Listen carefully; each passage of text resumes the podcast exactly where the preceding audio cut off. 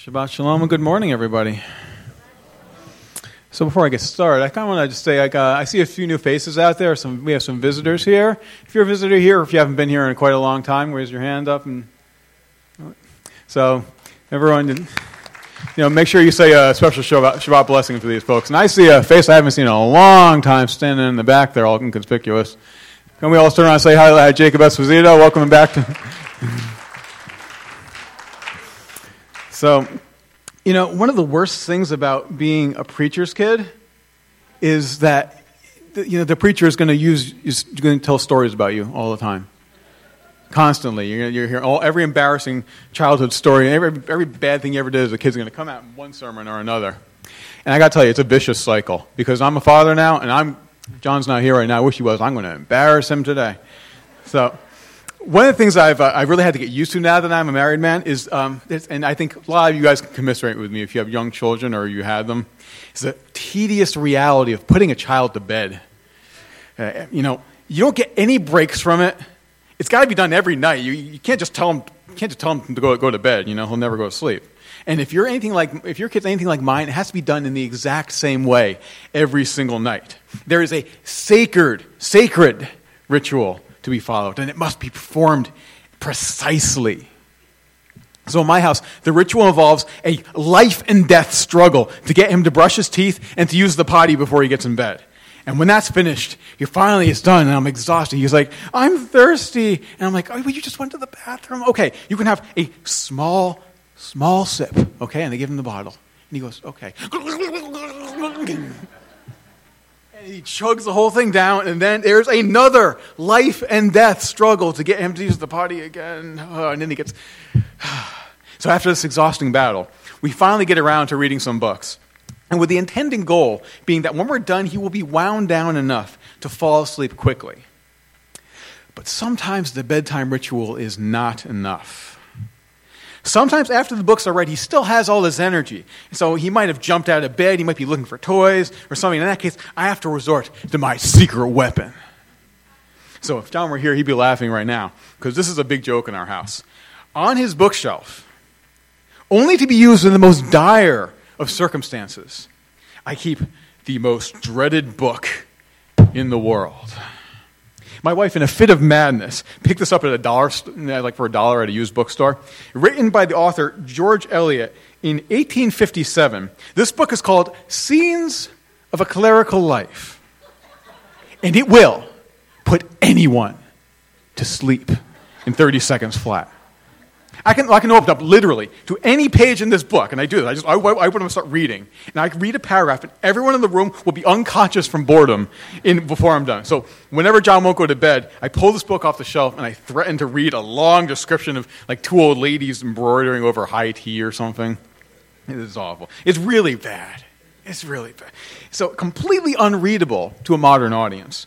So I don't know how people in the 1850s managed to get through it, but you know I guess it was more relatable to them than it was to us. And that got me thinking. In the scheme of things, this book, it's, not that old. It was published in 1857, you know, and it might, have, might as well have been written on another planet. In just 160 years, the vi- value and message of this book has become so archaic and outdated that it's nearly impossible to relate to or connect with the world or the characters in this story. So in literature, this is called values dissonance.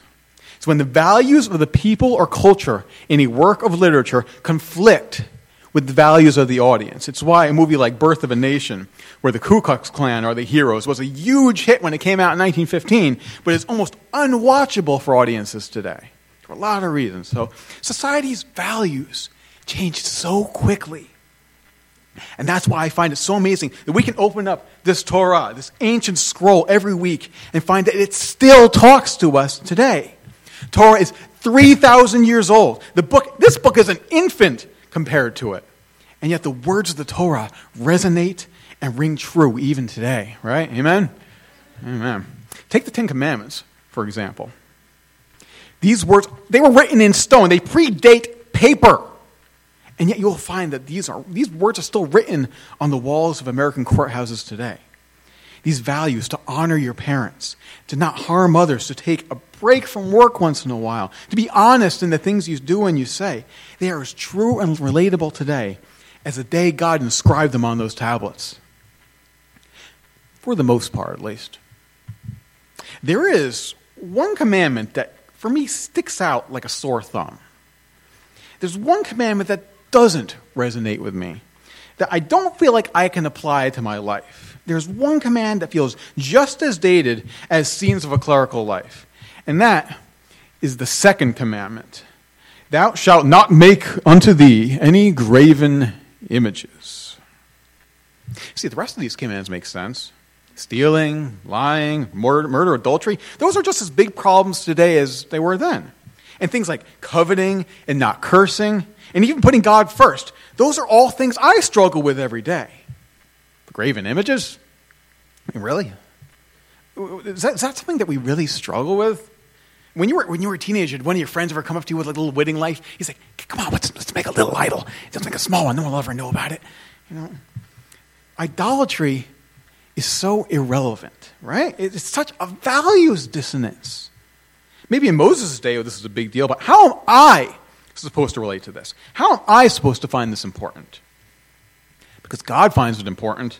I did a quick Google search on times that idolatry is mentioned in the Bible. The, the results were boggling. From the Torah to the prophets to the writings to the Gospels, there are hundreds of warnings against idolatry. From Genesis to Revelation, you will find admonitions against the worship of graven images in nearly every single book of the Bible. You know, in this week's very parsha, God commands that the Israelites to destroy all the places where other nations serve their gods. But he's not done. Later on, we hear that not only should we destroy all the idols, but we shouldn't try to worship God through any rituals that were used to worship idols. And then we hear about false prophets who try to lead people to idol worship. And then we hear about the family member who tries to get you to worship idols. And it goes on and on and on. Idols, idols, idols. How do we process this? I just said the Torah is as relevant today as it was 3,000 years ago. If that's true, how do we relate to this command today? What is idolatry today? Is it something that we do still struggle with? And why does God feel so strongly about it? So let's change gears for a minute. I think the only way to understand what idolatry is today is to look at what idolatry was in the ancient world. So Judaism was a unique, was and is, unique and unthinkable religion in the ancient world because in a world where most civilizations worshipped this massive pantheon of highly specialized deities, the Jews only worshipped a single God who was the creator and master of the entire universe. Have you ever thought about why was this so unusual? Why didn't more people groups get into monotheism? I mean, it seems easier if you ask me. It's got to be hard to keep track of all these minor demigods and local elementals. I mean, what's the appeal of polytheism?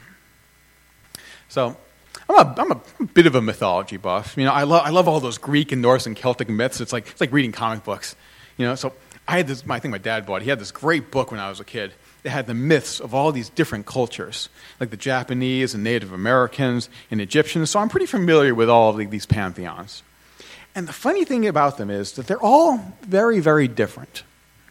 You know, warlike cultures have war gods.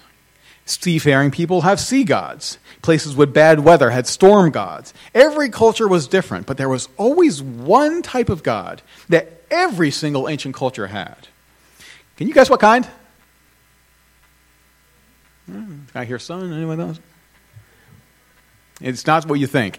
The Egyptians, the Norse, the Etruscans, the Mayans, the Canaanites, every culture had a god of fertility, a god who could help them have children and get through childbirth and who would provide rain for their crops. So, why is this the shared factor? Why is this the one thing that all cultures had in common? It's about this is important. Listen to me, look at me. It's about control. Think about the things that we have that we're the most anxious about, the things over which we have the least control. Fertility's got to be right up there on top of that list. Think about a young couple struggling to have a baby. How much they want it, how hard they're trying. But there's only so much you can do. So much of it is out of your hands. Think about how vulnerable that couple is, how frustrated they, they are, how, how they'll go see any doctor, wear any amulet, or visit any faith healer just to get a measure of control over this uncontrollable situation. Now imagine that same couple in the ancient world, where infant mortality was incredibly high, where death during childbirth was the norm, where every single bad crop could cause a famine that would wipe out your family. That's a scary world to live in. So the idea that I could somehow, some way, gain control over an area of my life where I don't have any, that's very attractive. And that is the great promise and the great lie of idolatry. See, idols are worshipped out of fear. You know, if you were a sailor, you worship the sea god so that your ship wouldn't be wrecked. If you were a soldier, terrified of dying in battle, you'd make any sacrifice you can to the god of war. The motivations are purely selfish. You don't care about these gods, you just care what they can do for you. You know, but in Judaism, it's completely different. We aren't picking one God out of a pantheon to worship. We recognize that there is only one God and that everything comes from Him. He is the source of rain, of the sun, of life, of me. We draw close to God not because we need something from Him, but because we can't help but feel close to the one who created us and who loves us like we're his children. See, in Judaism, you can't worship God through a barter system. You know, I'll scratch your back if you scratch mine. That's ridiculous. What could you possibly offer the creator of all things that he doesn't already have? What lack could you possibly fill? See, we give to God, but not for favor, but out of gratitude. I'll keep telling, you know, I'll keep telling embarrassing stories about my son, you know, since he's not here, if it stop me. So for Father's Day, he drew me this, this nice, like, sloppy card in this crazy person handwriting. And, you know, I've kept it ever since. It, the, the value isn't in the gift. I don't need the card. The value lies in what the gift means. It means in the relationship between me and my son. That's the difference between idolatry and what God offers. With God, we can have a real relationship, one based on love between a father and his children. Idolatry is all about fear and the desire for control. We don't live in the ancient world anymore. You know, I'm going to do something I've never done before. I'm going to say a prayer over this remote control. Lord, I just come before you today, and you know I work really hard on these powerpoints, and I think they really bless the uh, the congregation. And yet somehow the, the enemy always manages to mess with my remote control and, and uh, you know really take it out of my hands. Lord, I just ask a blessing on technology in this country. I ask a blessing on the sound on the sound booth over there and all the speakers and all the microphones and everything. Lord, may we have a great service, one that runs smoothly and blesses you, Lord. I lift up this remote control to you, and it's in your hands. Yes. we don't live in the ancient world anymore. Most of the ancient gods have crumbled back into the rubble from which they, they were formed, but the desire for control that gave birth to them is as alive and as strong as ever. We have the same fears that our ancestors did. Our, our lives, are, they're, they're still out of control, right? We still worry about our health and our security and our futures as much as any ancient Israelite did. And here's the rub. Look at me, look at this. We are just as vulnerable to the lure of idolatry as they were. See, idolatry may have changed forms over the centuries. We don't carry around graven images anymore. But the root of idolatry, the reason why God hates it so much, hasn't changed. Idolatry, idolatry is our fear inspired need for control that blinds us to the truth that God is the one who is truly in control, not us. And it's hard. It's so hard to give God control. Hard to let go of our anxiety and our fears and to just trust in Him. It's so much easier to pretend that we are in command of our lives and that everything in life is under my control. I'll give you an example. I have a friend, and I, I've used this friend as a straw man in a dozen sermons by now because he is such a cartoon character. One day I'm going to get him to come here he's, he's a very staunch atheist. And one day we were talking, and I guess the subject of gratitude must have come up, and I was like, good stuff must have been happening to me. And I think I was telling him, you know, like, I'm so great, you know, I've been praying for things, and God's just been blessing me. He's been filling my cup, you know, like, every, you know, I have so much that I'm grateful to God for. You know, you know and so my friend says, I never pray for anything. Praying is for the weak. Everything I've ever wanted, I went out and got for myself. No one ever gave me anything. I don't know anything I have to anyone but these two hands. And those, those are his words. You know, there's nothing wrong with a little self reliance, you know, but when you take it to that extreme, what you're doing is knocking down the statue of the false gods and, and then replacing it with a graven image of yourself. This is the form idolatry takes today. When we make ourselves into gods in our own eyes, when we think that we are in control, not Him. You know? Yeshua teaches us that no one can serve two masters. Either you will hate the one and love the other, or you will be devoted to the one and despise the other. And that goes double when the other master you're serving is yourself. You cannot serve both God and yourself. You know, it doesn't surprise me that the ancient world has so many false gods, but that their pantheons grow so large. So a man fears that his crops will go bad, so he worships an idol to help him control his fears. But the idol, it's, you know, it's made of wood. What can it possibly do to help him? So then he makes another idol, this time to, to a different God. Maybe this one will be able to give him some comfort. But it's made of stone and has no more power than the last. So he makes another and another and another. And this man's world will become filled with idols, false gods, and graven images.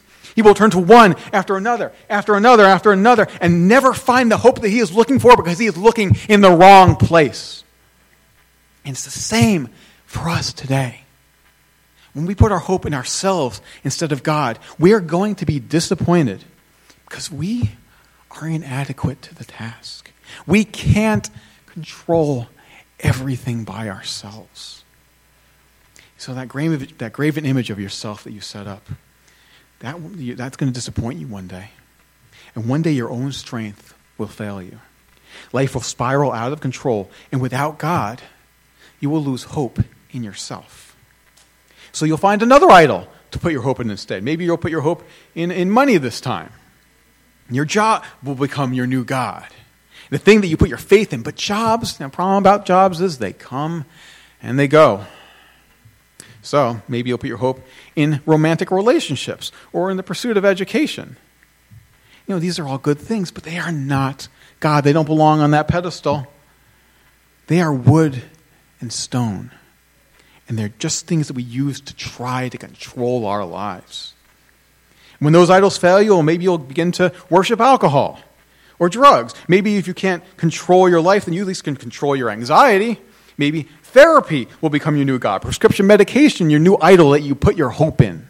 Maybe you'll start abusing food, or maybe you'll turn to sex or pornography for comfort. There are no shortage of idols in this world. They all, they all want your worship.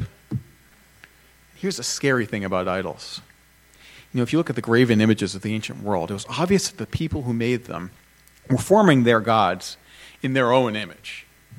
The idols took the form of the people who worshiped them. But the thing about idols is, and here's a scary thing, they don't just resemble us. When we worship them, we start to resemble them. There's a famous theologian named N.T. Wright, and uh, he once said, Hold on. Do I have a quote there somewhere? No, I didn't put it down. It's okay. You become what you worship. When you gaze in awe, admiration, and wonder at something or someone, you begin to take on something of the character of the object of your worship. Those who worship money become eventually human calculating machines. Those who worship sex become obsessed with their own attractiveness or prowess. Those who worship power become more and more ruthless. Pretty sure I had a slide for there we go. So as we put our trust in these false gods, not only are they failing to give us the hope that we need, but they are changing us into their image, transforming us away from the image of God and into the image of something less. This is a dark one, huh? The month of Elul, you're supposed to feel bad about yourselves. So what do we do now? we are surrounded by all these idols, and they're distracting us from our relationship with God. What do we do? Well, we can always follow the example of our father Abraham and smash them. There's a beautiful story about Abraham when he was a child. I've told it before, but I just love it so much I'm telling it again. So legend has it that Abraham's father, Terah, owned an idol shop where people would come and buy idols for their homes.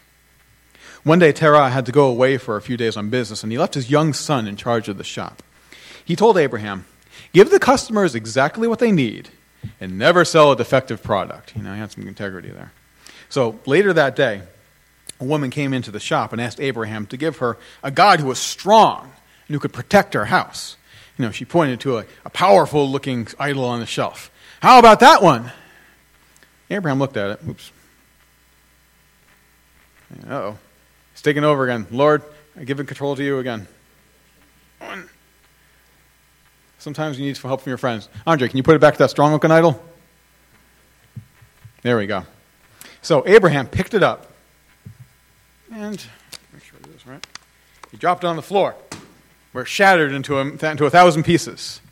This God isn't strong at all, he said. It's really quite fragile. How could this ever protect you? And the woman walked out of the shop, never to worship an idol again. Then a man came into the shop and asked Abraham to give him a God who was wise and who could grant him knowledge. So he pointed to a statue with a, a long, wise beard on the shelf. How about that one? Well, Abraham said, Well, my father only carved that statue a month ago. That God is a baby with a beard. What wisdom could you ever gain from it? So he picked it up and he dropped it on the ground where it shattered into a thousand pieces. And the man walked out of the idol shop, never to worship an idol again. So one by one, Abraham went to each idol in the store and found them all to be defective. The God people prayed to for rain was made of stone without a single drop of life in it. The God who was supposed to make crops grow was carved from a dead piece of wood. You couldn't grow a tree from this, this God if you planted it in the ground. One by one, Abraham threw each God to the ground, where they all shattered into pieces. Just then, Abraham heard the sound of his father coming back to the shop. He looked around. He's like, "Oh, this was I didn't think this through." You know, realizing what he, what he had done, Abraham had to think quickly. There was still one idol left standing. It was this big statue against the back wall. So Abraham, he picked up, he grabbed a hammer, and he picked it up. He put it in, in, inside the statue's hand, and he took his lunch and he put a loaf of bread at the foot of the statue.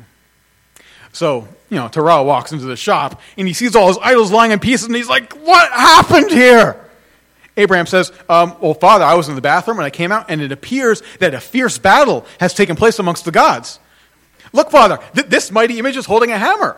Perhaps they were fighting over this loaf of bread and this God destroyed the gods that were trying to take his food. And Terah shouted, He's like, I made this statue with my own hands. It cannot walk. It can't talk. It can't swing a hammer or eat bread. It can't do anything at all. And Abraham said, well, Father, what you said is the truth. This statue is heavy, immovable stone.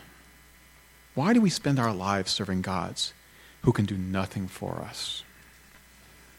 When I talked about values dissonance, Abraham spoke those words 3,000 years ago and they are as relevant to us today as they were then. Why do we spend our lives putting our hope in things that can do nothing for us? Abraham was able to look at the idols in his life, the things that promised to give him control but couldn't deliver, and he cast them down, and he turned his eyes towards the one who is truly in control.